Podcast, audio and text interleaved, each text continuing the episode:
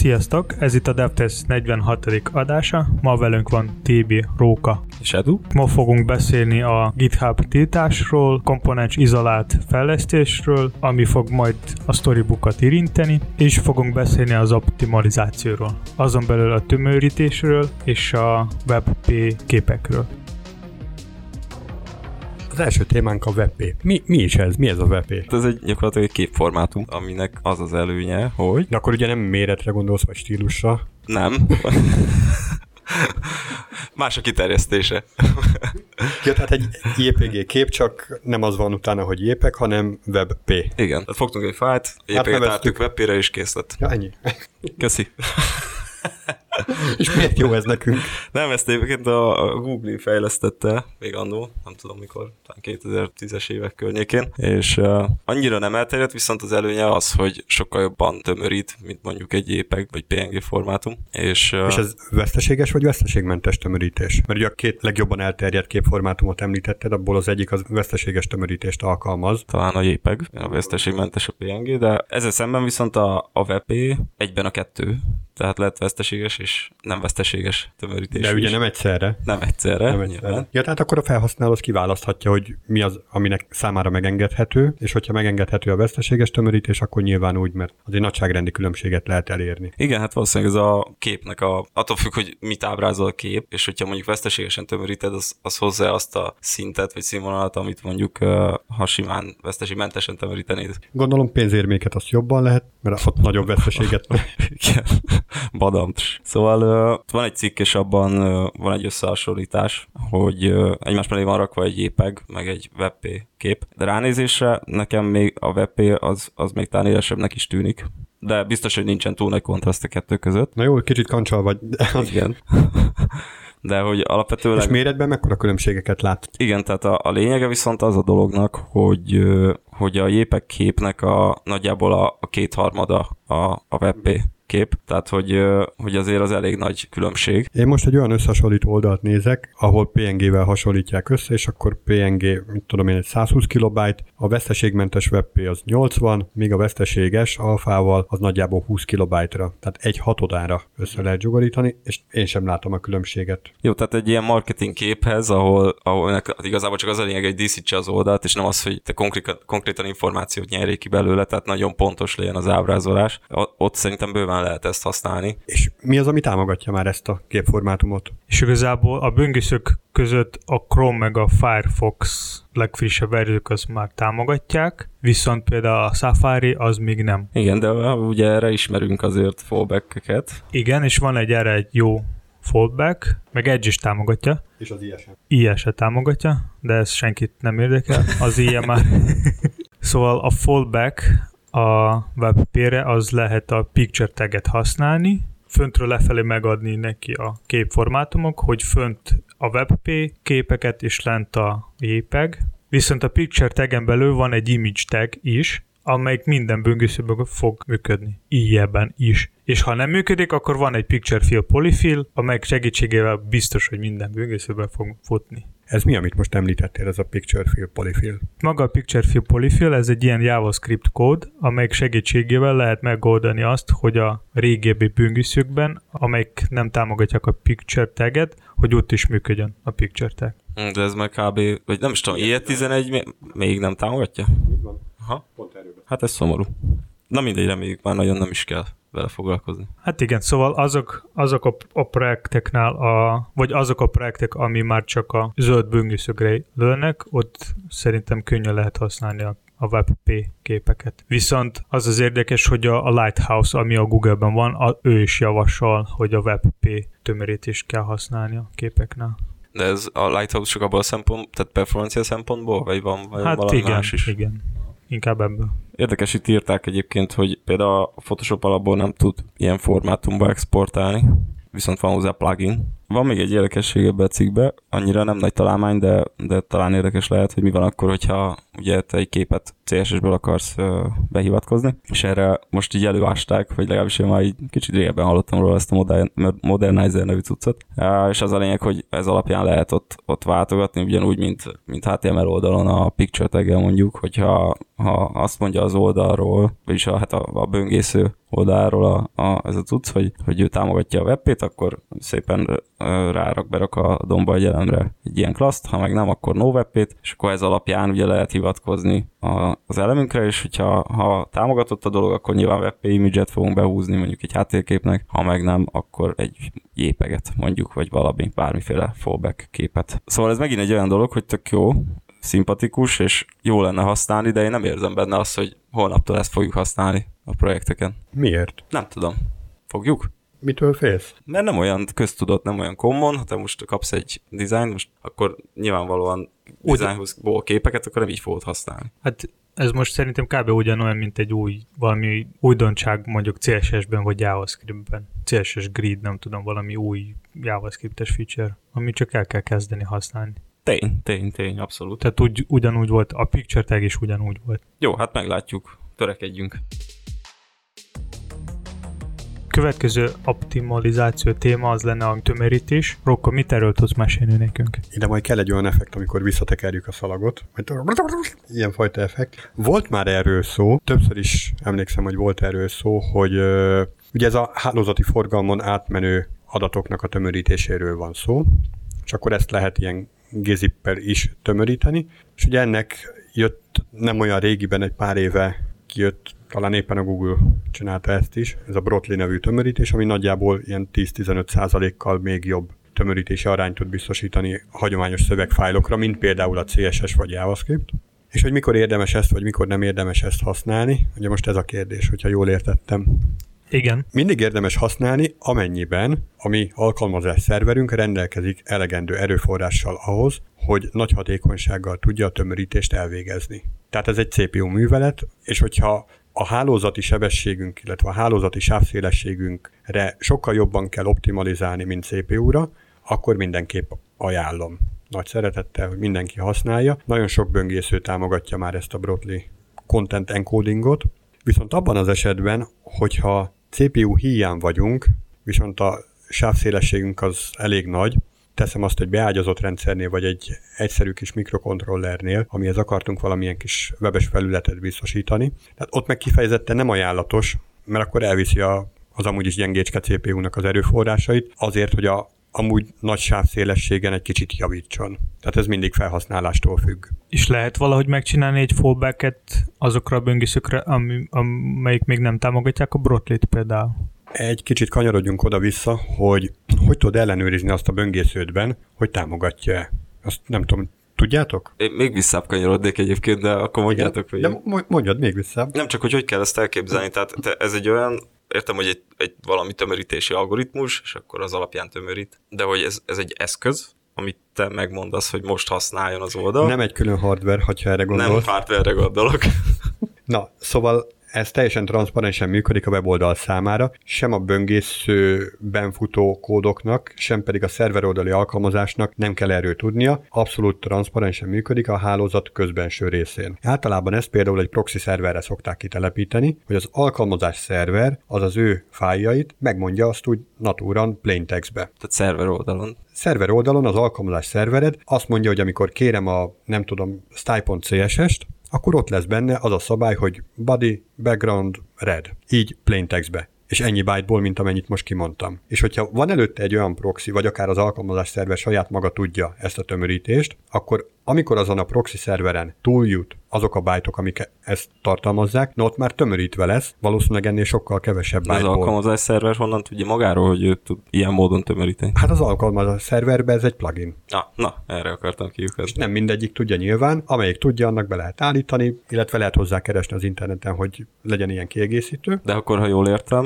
és ez ugyanígy már nem a... böngésző oldalon történik. De ugyanígy a böngésző oldalon is meg kell lenni ennek a párjának, hogy a böngészőnek kell értenie azt, hogy ezt a fajta tömörítési ja, módot ő visszafejtse. Ah, jó. De ez, mondom, teljesen transzparens módon működik. És hogy honnan tudjátok meg azt, hogy a böngésző tudja-e, amikor megnéztek egy HTTP forgalmat, akkor ott a böngésző egy csomó request header-t elküld, hogy ő mi mindent ért. Például elküldi, hogy nagyjából milyen nyelven szokott az illető olvasni, ugye az az Accept Language nevű tömb, és többek között elküldi ezt is, ez az Accept Encoding nevű header, hogy ő milyen ilyen kódolási stílusokat, vagy kódolási formátumokat ismer. És ezeknek az egyik, ez a Brotli, ez a BR kódolási formátum, és ez jelenti a brotlit. Hogyha ezt elküldi a böngésző, és a szerver oldal is képes ilyenbe, akkor majd ilyenbe válaszolhat neki. Ez ugye kettőn áll a vásár, hogy a böngésző mit küld be, illetve a szerver oldal mit, tud. És hogyha nem egyeznek, akkor utolsó fallback lehetőségként mindig ott marad az, hogy plain textbe jön le a tartalom. Tehát mindenféle tömörítés nélkül azt mindenkinek értenie kell. Tehát előfordulhat, hogy a te szervered az gézipet tud, az én böngészőm meg csak brotlit tud. És hogyha így nekiállunk egymással beszélgetni, akkor ebből plain text lesz, mert hogy nem ért értjük meg egymást máshogy. De hogyha én tudom, a, tehát az én böngészőm tudja a gézipet is, meg a brotlit is, de a te szervered csak gézipet tud, akkor gézibe fognak beszélgetni. Ha az én szerverem csak a brotlit tudja, meg a te szervered is csak a brotlit tudja, akkor abba fognak beszélgetni. Hogyha te szervered gézipet is tud, meg brotlit is, de az én böngészőm csak brotlit, akkor brotliba fognak beszélgetni. És mi van, ha mind a kettő oldal mind a kettő tudja? Ez egy nagyon jó kérdés, hogy mi alapján lesz itt sorrendezve. Felrobban. Nekem, nekem az a tippem, hogy a böngész ugye megfelelő sorrendbe küldi be, ahogy, ahogy neki a legoptimálisabb lenne. És valószínűleg ezt fogja figyelembe venni a szerver oldal is. Úgy hát kicsit hasonló módon, mint ahogy az elfogadott nyelvnél is, bár ott van mellett egy számérték, hogy milyen mértékben szeretsz te mondjuk ukrán oldalakat nézegetni, és akkor úgy fog válaszolni. Jó, egyébként értető. De arról tudsz valamiféle ilyen mérésről, hogy mi az a hogy van-e egyáltalán bármilyen kritikus pont, ami fölött már elég rendesen meghagyja a procit mondjuk ez a tömörítési mód. Tehát gondolom egy sima szöveges fájl, egy egyszerűbb, nem tudom, JavaScript, egy CSS, annyira azért nem izzasztja meg. A mai gépeken ez nem jelentős. Mondom, ennek akkor van jelentősége, amikor valamilyen beágyazott mikrokontrolleren futtatnál, tehát ami nagyon limitált hardware eszközökkel rendelkezik. Tehát mondjuk, tegyük fel, hogy van egy okos hűtőd, és ennek megszerzed az apiát, és erre csinálsz egy, egy olyan webfelületet, ahol majd tudod nézegetni azt, hogy van-e otthon tojás. És távolról tudod, tudod nézegetni, hogy, hogy van-e otthon tojás. Encounter. Na, szóval, hogy tud, tudod ezt nézegetni, de az például szinte biztos, hogy egy annyira limitált hardware, hogy ott nagyon kell vigyázni a processzor erőforrásra. És nehogy arra menjen el a, a drága proci erőforrás. Hogy utána nem hűt a hűtő. Igen, de hát az egy tök veszélyes dolog lenne. Igen, tehát hazaérsz, és akkor felmelegíti. Szóval érted? Tehát amikor ennyire kritikus helyzet van. Én azt tudom mondani, hogy amikor egy, nem tudom, egy Pentium 1-es és annál, jobb géppel dolgozik valamilyen szerver oldal, ott már nem kell erre, erre koncentrálni. És a request szám az nem befolyása ezt?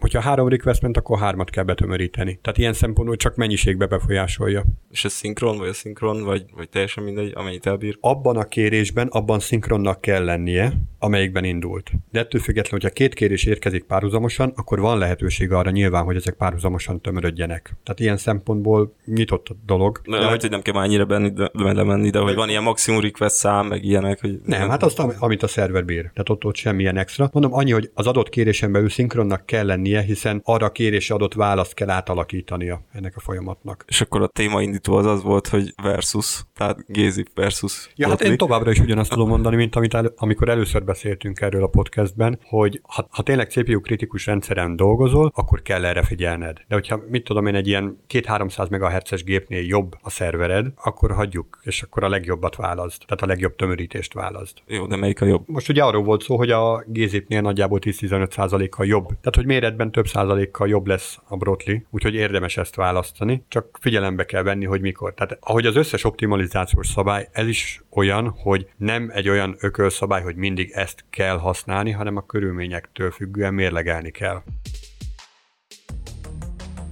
Nem régebben történt egy elég érdekes sztori a GitHub kapcsán, az, hogy a GitHub letiltotta hozzáférés a saját szolgáltatásokhoz bizonyos országokban. Erről mit gondoltak? Na jó, csak hogy ez miből indult ki? Gondolom nem csak jókedből. Megforgatták a globuszt, bögtek egyet, és akkor hopp, ott letiltjuk a szolgáltatásukat. Igen, sajnos ez nem egy ilyen fajta lotójáték volt az mögé van a, tehát vannak olyan országok, amely, amelyeket a Amerika böntet, és és így amerikai cégek, cégeknek tilos azokban a országokban bár, bármilyen fajta, és Amerika tilta azokban az országokban özletelni, tehát a saját cégeknek. Tehát, hogyha jól értem, akkor politika, kormányzat meghatározza egy szoftvercégnek azt, hogy hol lehet jelen a világban?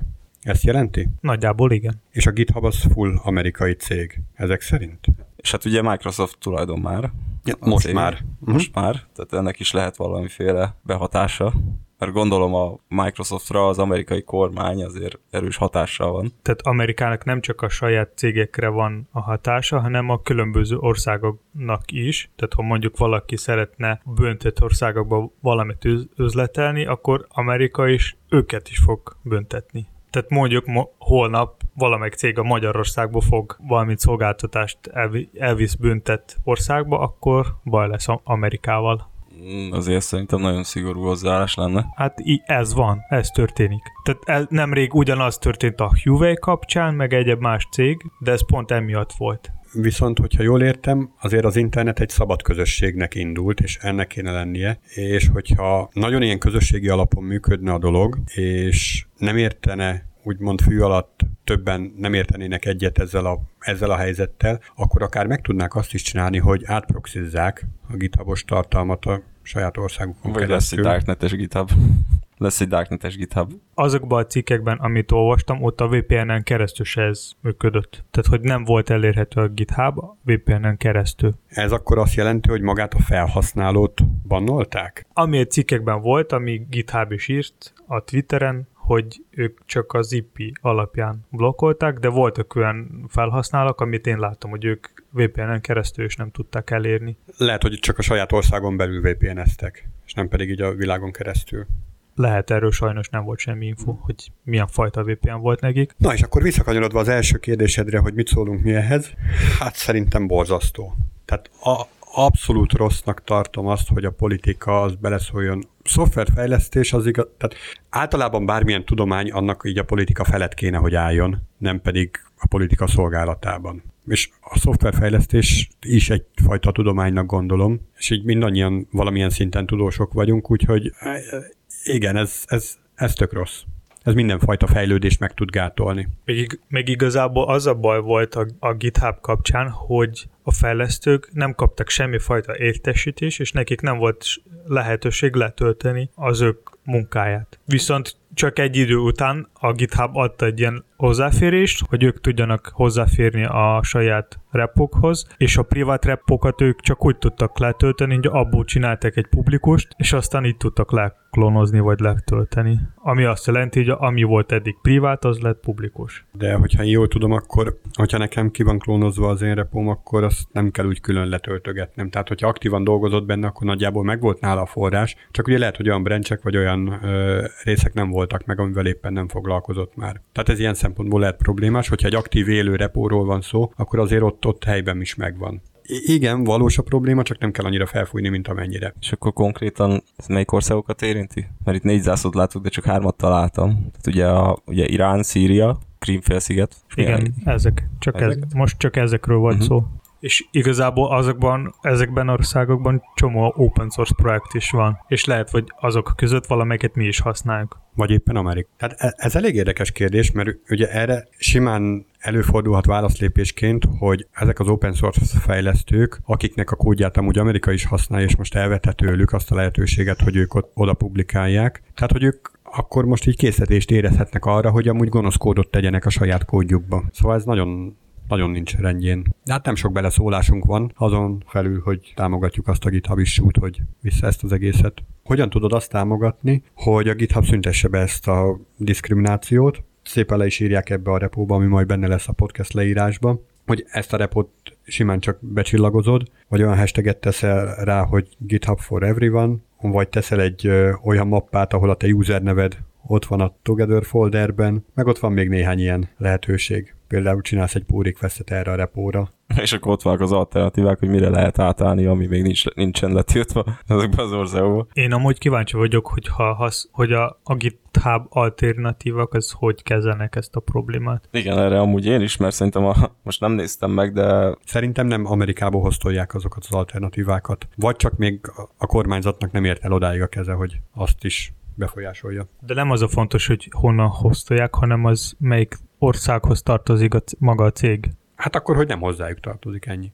Szóval a három, három alternatívából, ha mondjuk egy-kettő már nem amerikai tulajdon, akkor lehet, hogy ők most rámennek arra annak a promózására, tudod, hogy hogyan migráld az adataidat hozzánk, hogy, tehát, hogy, hogy, hogy, hogy úgymond segítsék ugye jó, jó szívűen azokat, akik már nem tudnak GitHubon bármit feltenni, és ez egyben nekik is jó, mert rengeteg új repójuk lesz. Ebbe a GitHubos, mi ez? Repóban. Egyébként ebben a Together mappában mindenki beírhatja a saját kedvenc nyelvén az, hogy a GitHub ne bannoljon senkit, és tök érdekes látni azt, hogy a JavaScript az torony magasan vezet. Hát így nagyjából majdnem 15% ebben a projektben a JavaScript-es kód, és utána a C-Sharp bő 9%-kal a második. Ez követi a Python, PHP, C++, HTML, és utána jönnek az apró, tehát azok már ilyen 7% körüli vagy az alatti értékekkel. E- ez egy tök jó felmérés arra, hogy milyen nyelvek népszerűek.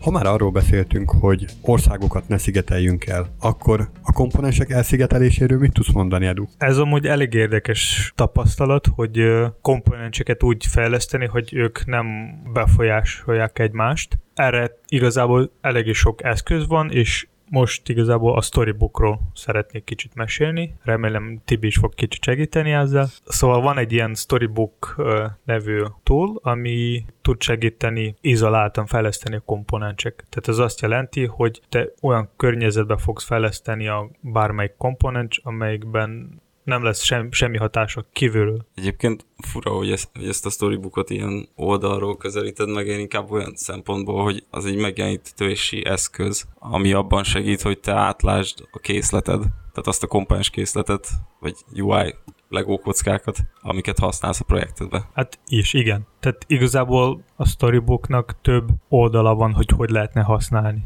Tehát az egyik, amit te mondasz, mint egy style guide is, a másik hogy ott is lehet fejleszteni. És az abból szempontból jó, amikor még nincs semmi környezet, tehát egy ilyen összeállt környezet, akkor lehet egyesével egy ilyen komponens halmazt lefejleszteni, mondjuk gombok, formelemek, szövegelemek, egyéb más így már értem. Le- Tehát amikor még nem helyezett kontextusban a komponenseidet. Igen. És pontosan mi is ez a storybook? Jó, ez gyakorlatilag egy, ugye egy eszköz, amit arra lehet használni, amit előbb is említettünk. De akkor ugye ez sem egy hardware.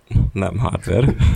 Tehát egy szoftver termék, ami... Szoftver termék, fel tudod tenni NPM package-ként, projektedbe be tudod húzni, és az a lényege, hogy, hogy egy felületet biztosít, ahol az általad fejlesztett komponenseket te meg tudod jeleníteni. Minden ilyen komponenshez tudsz uh, sztorikat létrehozni, tehát egy pont stories, pont Kell a meglévő komponenseimben módosítani, az, hogy bekerüljön ebbe a storybookba? Nem. Na, ez király. Nem. Mennyi, mennyit kell még hozzátennem ahhoz, hogy a meglévő komponensem az csak megjelenjen ott ebbe a storybookba? Tehát ezt úgy, tud, úgy kell elképzelni, hogyha már van egy kész komponensed, és azt a kész komponenst felhasználnád egy oldalon belül, valamilyen konténer vagy bárhol, ahol ugye eredetileg is ahol eredetileg is szánnád. Na, a storybookos fájba is ugyanilyen úton használod föl, tehát hivatkozol. Nyilván nem mindig ilyen egyszerű, mert ugye eredetileg a ha jól tudom, React-re fejlesztették ezt az eszközt, de ugye most már Angular-ral is, meg Vue-val is lehet használni, és azért vannak betegségei, de alapvetőleg magához a komponenshez nem kéne nyúlnod. Viszont tök jó olyan dolgokat is lehet csinálni, ha, hogy például egy style guide-ot definiálsz az oldalathoz, ami ugye olyan elemeket tartalmaz, amik alapvetőleg nem léteznek, mint komponensek, azt a te oldaladon csak felhasználod, de egy tök jó képet mutat arról, mint amikor egy, egy design systemet, vagy bármilyen egy design style nézel, hogy, hogy neked milyen mit tudom én, alapkinézeteid vannak. És akkor tudsz ezekbe a story fájlokba, amiket nem feltétlen komponenshez kell csatolni, hanem csak alapból is le tudod egy helyre rakni, onnan felolvassa, ott tudsz templéteket definiálni, és azt így megjeleníti szépen. Abban nyújt a segítséget, hogy a komponensen bemenő adatainak az értékkészletét hogyan defini. Tehát most egy nagyon egyszerű példa, van egy gombom, amire rakhatok ikon, de hogy milyen ikont rakhatok, na ezt honnan tudom meg? Igen, van itt ott is egy ilyen lehetőség, a Knobs nevű plugin, vagy ami így Knobs kell írni, ami pont ebbe tud segíteni, hogy több típusot lehet definiálni, mármint úgy string, select, range, egyéb más is, és akkor ezzel lehet definiálni, hogy vagy előre lehet definiálni, hogy mik a lehetőségek, vagy lehet a felhasználónak megengedni, hogy ő beírjon valami szöveget, vagy bármit is, és akkor attól lehet csomó más állapotot is megnézni, hogy hogy fog kinézni. Tehát akkor ilyen szempontból dokumentációs eszközként is kiváló. Igen, és lehet külön ö, ilyen dokumentációt hozzáírni. Tehát van ott egy kis föl, ahol, ahol lehet látni a dokumentáció, és, a dokument, és maga a dokumentáció ez a Markdown file, ami mint egy GitHubon. És az idék azok támogatják ezt a fajta dokumentációt? Tehát amikor én szeretném ezt a ikonos gombomat használni valahol az oldalon belül, akkor ebből a storybookos dokumentációból kapok-e valamilyen segítséget, vagy pedig ezt így még kézzel megnézegetem egy fájba? Hát itt igazából attól függ, hogy hogy fejlesztő megírja a dokumentációt, viszont ha rendesen megírja a példát, hogy hogy lehet használni az adott komponens, akkor onnan egy kattintással ki lehet másolni a példát, és bemásolni ott, ahol szeretnéd használni. Tehát szerintem, hogy Tehát jó, akkor ide szinten nincs támogatás, hanem maga a Storybook webes felület, mert ugye ez egy webes felületet ad, tehát onnan van lehetőség használni. Igen. Igen, Igen, arra is van egy addon, ilyen storybookos addon, a, amiben be tudod tenni, hogy milyen módon tudod kódszinten használni azt a komponens. És akkor igazából onnan kimásolva később fel tudod használni. Mert az igazán nagyszerű az lenne, hogyha az ide olyan támogatást nyújtana, hogy utána Control Space-szel ezt így automatikusan kiegészíti. Ott, ahol én ezt szeretném használni. De maga az ide támogatja az, hogy ha te mondjuk szeretnéd behozni például a views komponens, elkezded gépelni a views komponens nevét a template-be, a view template-be, akkor ő neked felajánlja, hogy most milyen komponensek vannak, nyomsz egy enter, és akkor ő be, beimportál, tehát hogy behúz a komponens úgy, hogy lesz is az import is, és megfelelő helyen a, a komponens neve, tehát a components property Akkor ez ugye, hogyha jól értem, a JavaScriptre vonatkozik, nem pedig a HTML részére. a HTML részére is. Mondom, hogy a template-be elkezdesz gépelni a komponens nevét, ő felajánlja, és akkor behúzza rendesen, mintha kézzel hoznád be. Viszont az, hogy milyen adatokat adok át, akkor erre vonatkozik az a kézimunkázós dolog. Ez tök jó, hogy említed ezeket a nagyon apró építőkockákat, ezt mindenki lefejleszti a projektje során. Még mindig nem teljesen értem, hogy ennek mi értelme van. Mindegy, lefejlesztjük ezeket. És mi a helyzet a komplexebb dolgokkal, amikor egy gombnak a hatása az két másik helyen is megjelenik. És hogy az hogy lehetne úgy izoláltan lefejleszteni, hogy, hogy az úgy önmagába egy olyan feature tudjon lenni, a, amire nincs a többi feature hatással. Mert ez nagyon nagy hozzáadott értéke lenne egy ilyennek. Én szerintem, hogy a storybook az nem arra való, hogy abban fejleszteni a, az üzleti logikát, hanem maga csak a komponens halmazt. Tehát akkor, hogyha azt az ötszintű komponens felosztási módot értjük, akkor az atomok szintjén segít ez nekünk. És azt el tudnátok mondani pontosan, hogy mi ez az öt lépéses izé cucc? Ez igazából most az Atomic Design paradigmáról van szó, amelyik az atoms molekulákból, organizmusokból, templatekből és áll, áll elő. És akkor a Storybook ebben az atomok szintjén tud nekünk segítséget nyújtani. Igen, de Hát atomok és molekulák. igen, tehát szerintem, tehát én láttam arra példát, olyan mélyen még nem használtam, nem kezdtem el kipróbálni, de hogy én láttam arra példát, ahol mondjuk egy ilyen molekula szintű elemet megjelenítesz, ami akár használ már egy-két atomot is, amit korábban megjelenítettél, de nincsen mögötte olyan nagyon durva üzleti logika. Olyanokat lehet, amiket Edu is említett, hogy tudsz mondjuk olyat szimulálni, hogy alul az egyik ilyen addonba, abba a Knopsba például beírsz egy szöveget, és akkor on the fly a komponensen is változik az a szöveg. Tehát ha mondjuk van egy cím komponens, most csak mondtam valamit egy nagyobb ko- konténer komponensen belül, annak, annak a, a szövege az, az, az, az úgy változik, ahogy te folyamatosan gépeled be. Meg lehet olyan példákat csinálni, hogyha mondjuk van egy komponensed, ez már kicsit más, most nem feltétlenül ez a atomic design dolog, csak hogy, hogyha van egy komponensed, aminek lehetnek paraméterei, és akkor az alapján a, a változik valami rajta, akár vizuálisan, akár működésben, akkor azt is lehet például szimulálni, és akkor lent egy ilyen, nem tudom, checkboxokat, vagy, vagy, vagy rádiógombokat kirak, és akkor, hogy te vagy selectet, és akkor, hogy te változtatod a select elemeit, előre definiált elemeit, amit a sztorinál definiálsz, akkor az szerint változik a komponensed. Tehát ilyen, ilyen szimulációkat lehet csinálni. Benne. És vannak ott actionek, amelyik segítségével lehet meghívni bizonyos függvények, am- amelyek mondjuk tudnak megnyitni valami, vagy elnavigálni valahova. De ez, ez el, nagyon primitív dolgok inkább lehet ott megoldani. Összefoglalva, a Storybook nagyon jól tud segíteni a Style Guide vagy a design rendszer fejlesztésben, vagy akár lehet is a izoláltan fejleszteni vele, amikor még nincs összeállt környezet, viszont ilyen kicsit komplexebb dolgok, mint a üzleti igény, ebben egyre nehezebb. És nem biztos, hogy megéri belefektetni azt az energiát, mert hiszen majd a kész szoftverben benne lesz az üzletileg működőképesen, ez inkább egy áttekintést mutatna, hogy miből építkezünk.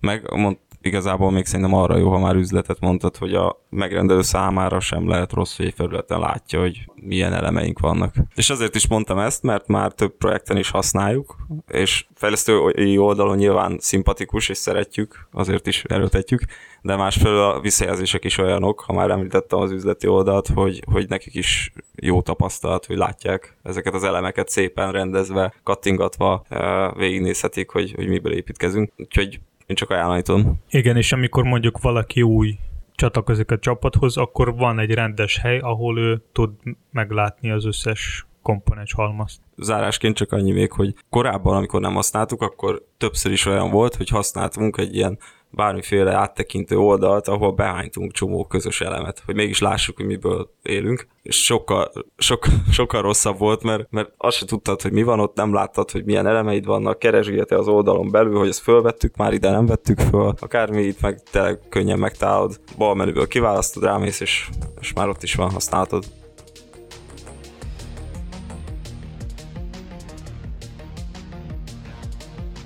Ennyi fér bele a mai adásba. Ha van valami kérdés, ötlet vagy bármilyen visszajelzés, akkor nyugodtan lehet írni nekünk Twitteren, Facebookon vagy akár e-mailben. Hallgassátok minket legközelebb is. Sziasztok! Hello, sziasztok! Sziasztok!